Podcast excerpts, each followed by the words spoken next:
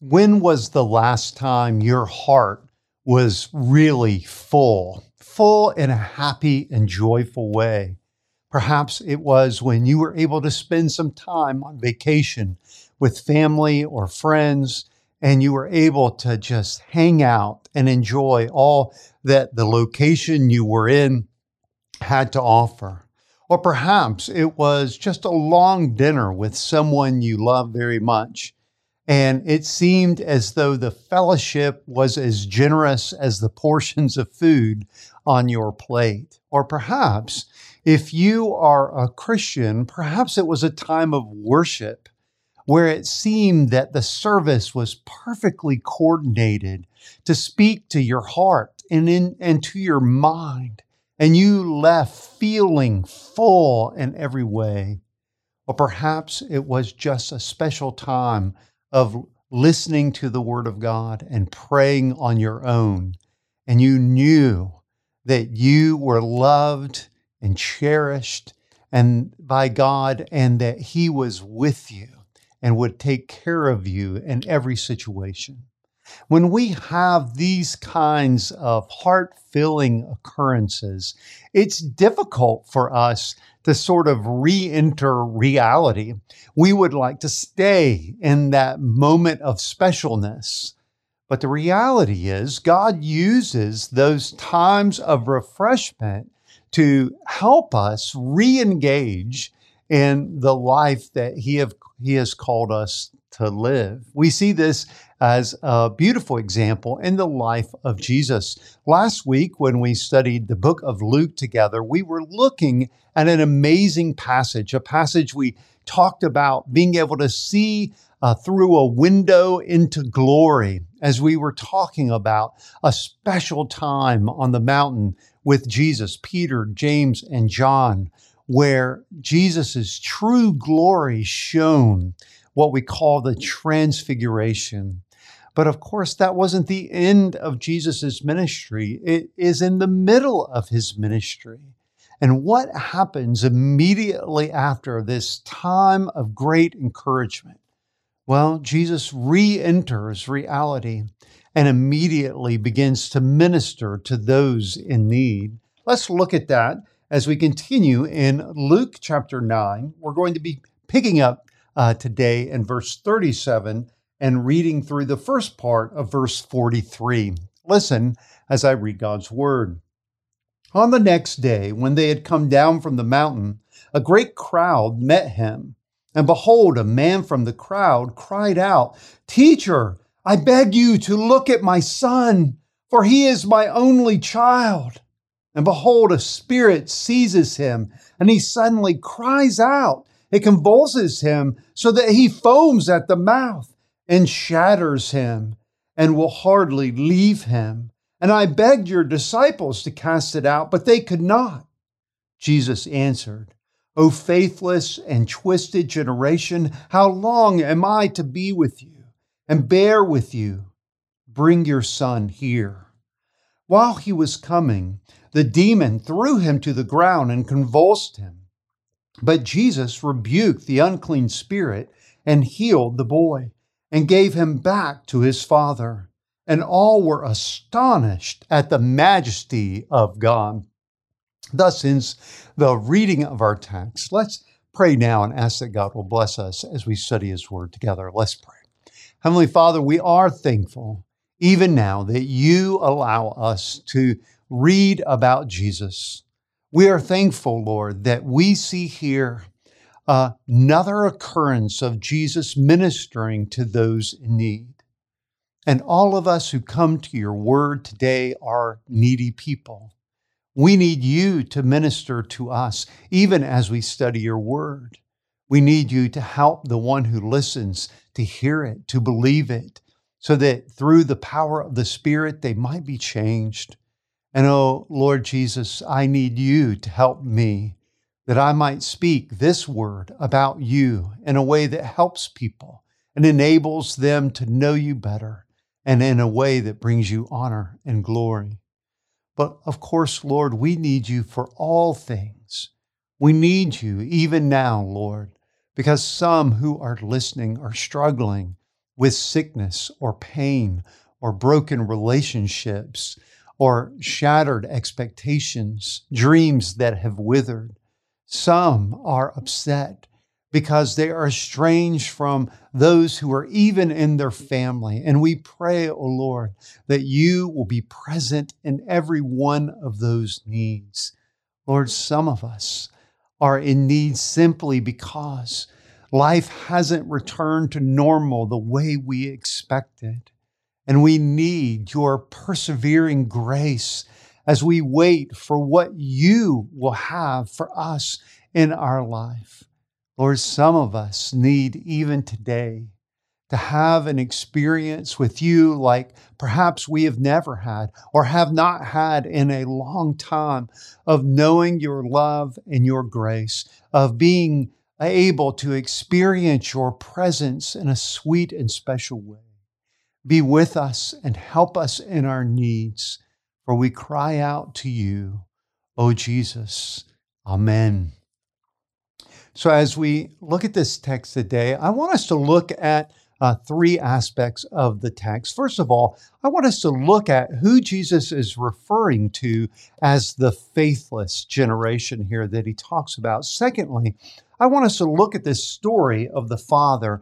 And lastly, I want us to see the majestic nature of Jesus again seen in this text. So, first of all, I want us to address something that I think is really glaring as something we need to talk about when we look at this text. We're not surprised to see that as soon as Jesus comes down from the mountain where his glory was manifest uh, to Peter, James, and John, that he is immediately back in the rhythm of ministry with people who need his attention and his healing touch. And what does he say? Well, he says something that's interesting. He says in verse 41, O faithless and twisted generation, how long am I to be with you and bear with you? Now, why does he say this? This seems like an odd thing to say after this very needy father, who we'll talk about in just a moment, comes to him with such an obvious and heart wrenching need. Why does he say this? Well, there are two things I want us to recognize uh, as we look at this expression of Jesus's. First of all, uh, the uh, the Gospel of Mark gives us a lot of insight into this. Uh, if we were to go over there and look at the Gospel of Mark, when he tells this story, he uh, shows that when Jesus comes down from the mountain where he was transfigured, that there was an argument going on. And it was going on between some Jewish religious leaders and the apostles. Now, we don't know exactly what they were arguing about, but many surmise that the argument was over the inability of the disciples uh, to heal uh, this, uh, this boy who had a spirit that caused him to have symptoms that look a lot like epilepsy. And so perhaps they were arguing about that, or perhaps they were arguing about the claims of Jesus, but they were in an argument. We also find out in the gospel account of Mark that the disciples uh, tell Jesus that they had tried to do this uh, but they were not able. And then, after Jesus successfully uh, casts the demon out of the boy and heals him, they say, How come we weren't able to do this? And so, I think this statement makes more sense when we see it in that broader context. But secondly, I want us to understand it in a broader biblical context. You see, when we hear Jesus saying, Oh, faithless and twisted generation, to us it sounds like a harsh condemnation of the disciples and those that are standing around. But to someone who is familiar with the Old Testament, which of course everyone in this encounter would have been, this would have echoed as something that they had heard before. For instance, they might have heard it uh, from a passage we see in Deuteronomy chapter 32. There, uh, at the end of Deuteronomy, we see uh, what is called the Song of Moses where Moses summarizes uh, God's wonderful, miraculous intervention for the people of God and their, uh, unfortunately, often uh, insufficient response to that. And here's the way he talks about uh, God in verse 4 Uh, he calls God the rock. His work is perfect, for all his ways are justice. A God of faithfulness and without iniquity, just and upright is he. But how does he refer to the people that he has been leading, the people of Israel, the people of God? Verse 5 They have dealt corruptly with him. They are no longer his children because they are blemished. They are crooked and a twisted generation. Do you see? This is the kind of language that simply points out that these people, those that Moses was talking around, about there in Deuteronomy, and the people Jesus was uh, encountering there, his disciples and those around, falls short of the kind of faithfulness uh, that you would expect given the amount of revelation and the amount of deliverance that they had already witnessed and experienced. And so, this is what Jesus is saying. And this is helpful for us to think about. How do we respond to the work of God that we already have experienced. Perhaps we've experienced by reading passages like this one in the Bible. Perhaps we've experienced it by seeing God answer prayer in our own life or in the life of those that we love. When the next challenge comes along, what is our immediate, our instinctive, our reflex action? Is it to trust God? and have a peace knowing that He will accomplish His perfect purpose in the situation?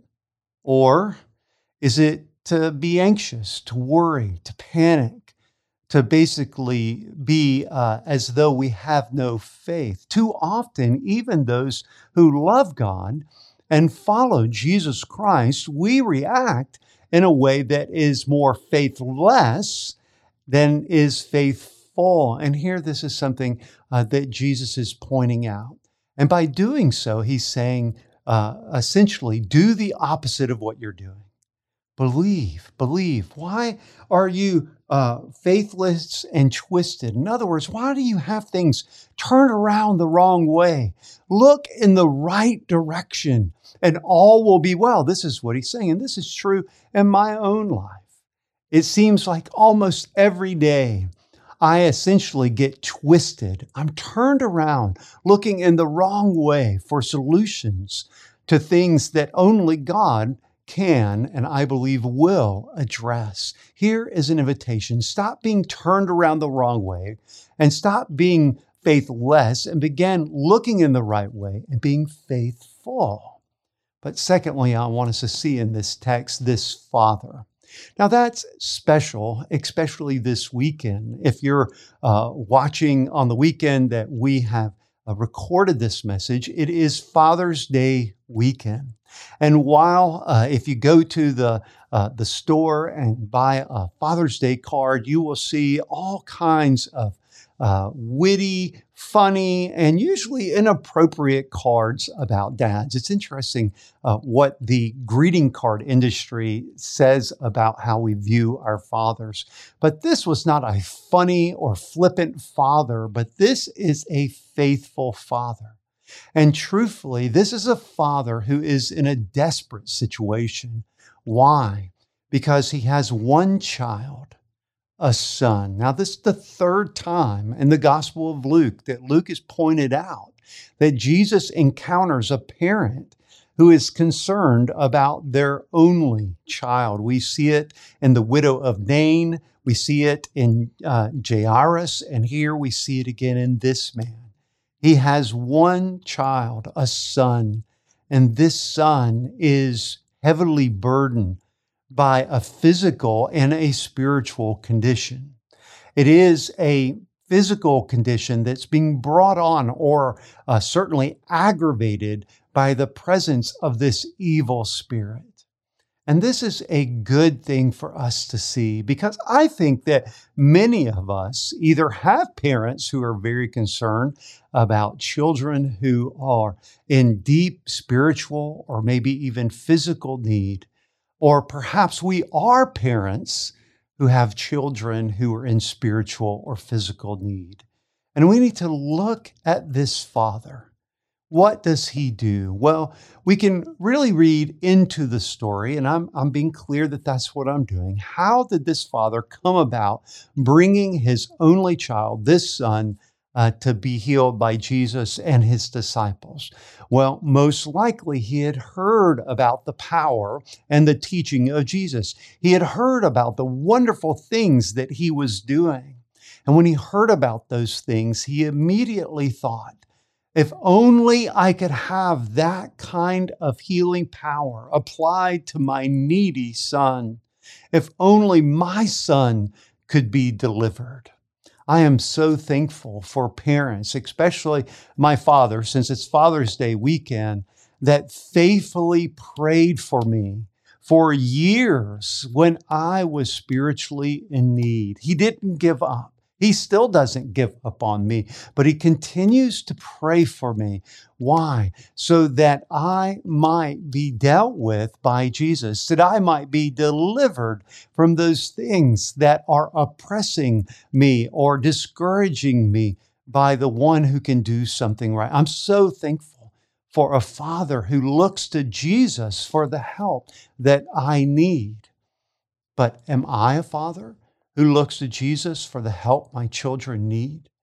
I certainly strive to be, but too often I simply worry about them or have anxiety over them.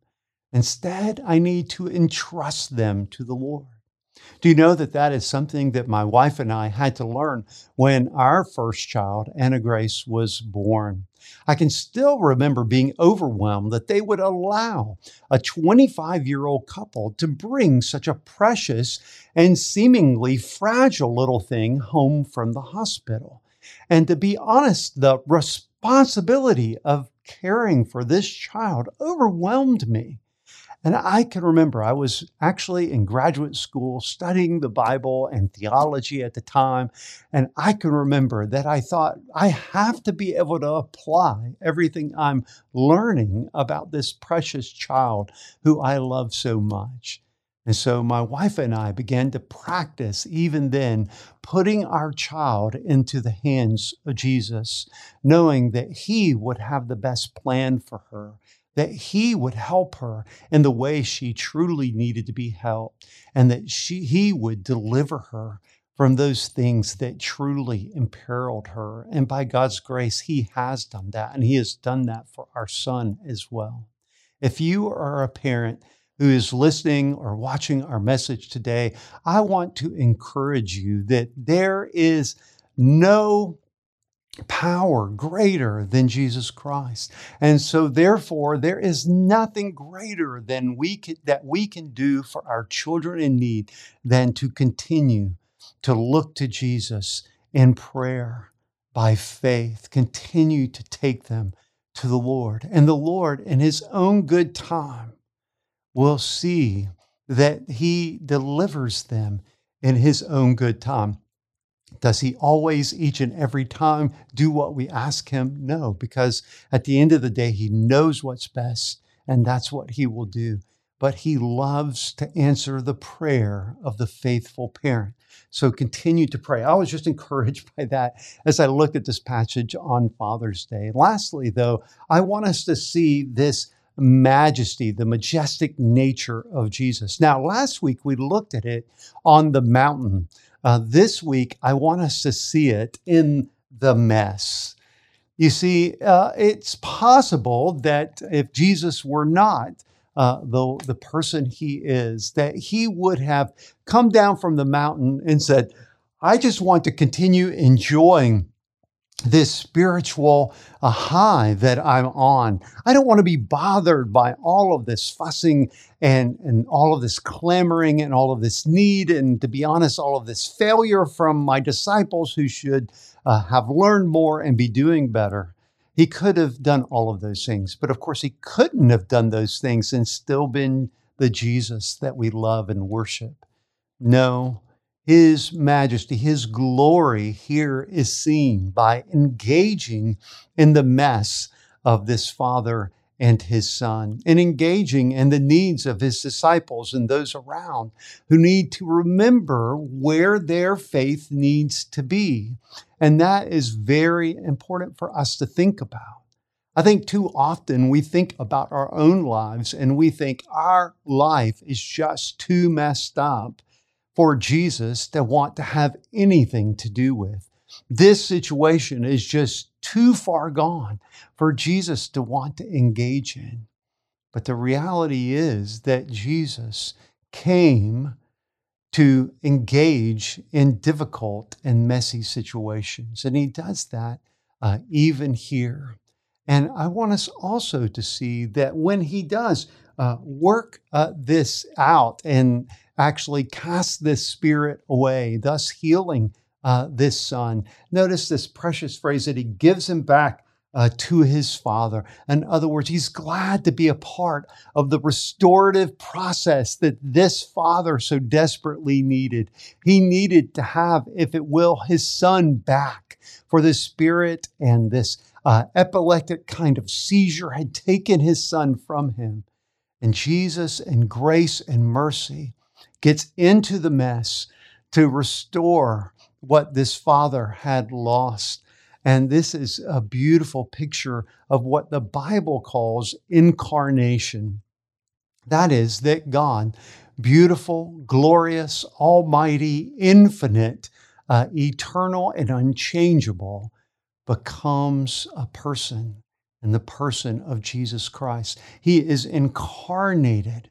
And he is not incarnated into a perfect, trouble free world, but he is incarnated into the world we inhabit, a world filled with uh, trouble and sin and need and sickness and despair. And it's God who is with us in these things that make the gospel that much sweeter and precious to us. That we did not clean up and thus earn God coming to us, but God came to us in the mess of our sinful lives in order to bring grace, mercy, and peace to us. What a tremendous message for us to hear today. In what areas of your life do you need the presence of Jesus Christ? How do we have this? Well, we have this by learning about Jesus and by believing that he is God who's come in the flesh, believing that he lived a perfect life. And at the end of that life, died on a cross, not because he had done anything uh, sinful or messy in his life, but because he took the place of messy sinners like me and like you. And on the third day, he rose from the dead to show that he had done all that was necessary for messy people like us to have a relationship with God through faith in Jesus. You see, that's how we can experience the majestic presence of Jesus in our messy lives today by looking and to him and believing in him. Perhaps we've been looking uh, at ourselves or looking at someone else in the world or looking uh, to some other person uh, that we know or care about. And they will never bring us the deliverance that the majestic Jesus Christ will bring. May we be reminded to look to Him. Yes, if we're a parent for our children, but also for ourselves as we look to this majestic uh, changer of lives who can be the majestic changer of our own life. Let's pray. Heavenly Father, we are thankful for time in your word. We are thankful that you in your grace, got involved in the mess of our lives. That you care for us there, that you are patient and long suffering with us there, and that you, when we look to you, deliver us, Lord, from the mess of our lives, that we might enjoy sweet fellowship with you now in your uh, in, in your imbi- uh, indwelling our lives and for eternity as we dwell with you. We pray, O oh Lord, that you will help us not to be turned around or twisted and faithless, but to be firmly fixed upon Jesus, who is the author and the perfecter of our faith. We pray this in Christ's name. Amen. Thank you so much for joining us as we look at this word. What we are doing as we go through the Gospel of Luke is really doing a Bible study together. I hope that it's encouraging to you. If it is, let us know. Uh, drop us an email or uh, go on our website and learn more about us. We'd love to hear uh, what you're getting out of our study of God's Word together. Uh, all that information is on the screen. Also, we want you to be blessed not only by listening uh, to these messages, but we want you to be blessed uh, with the blessing that God promises in His Word. Listen uh, to this blessing from uh, the end of number six. Now, may the Lord bless you and keep you. May the Lord make His face shine upon you and be gracious to you. May the Lord lift up His countenance upon you and give you peace. In the name of the Father and of the Son and of the Holy Spirit. Amen.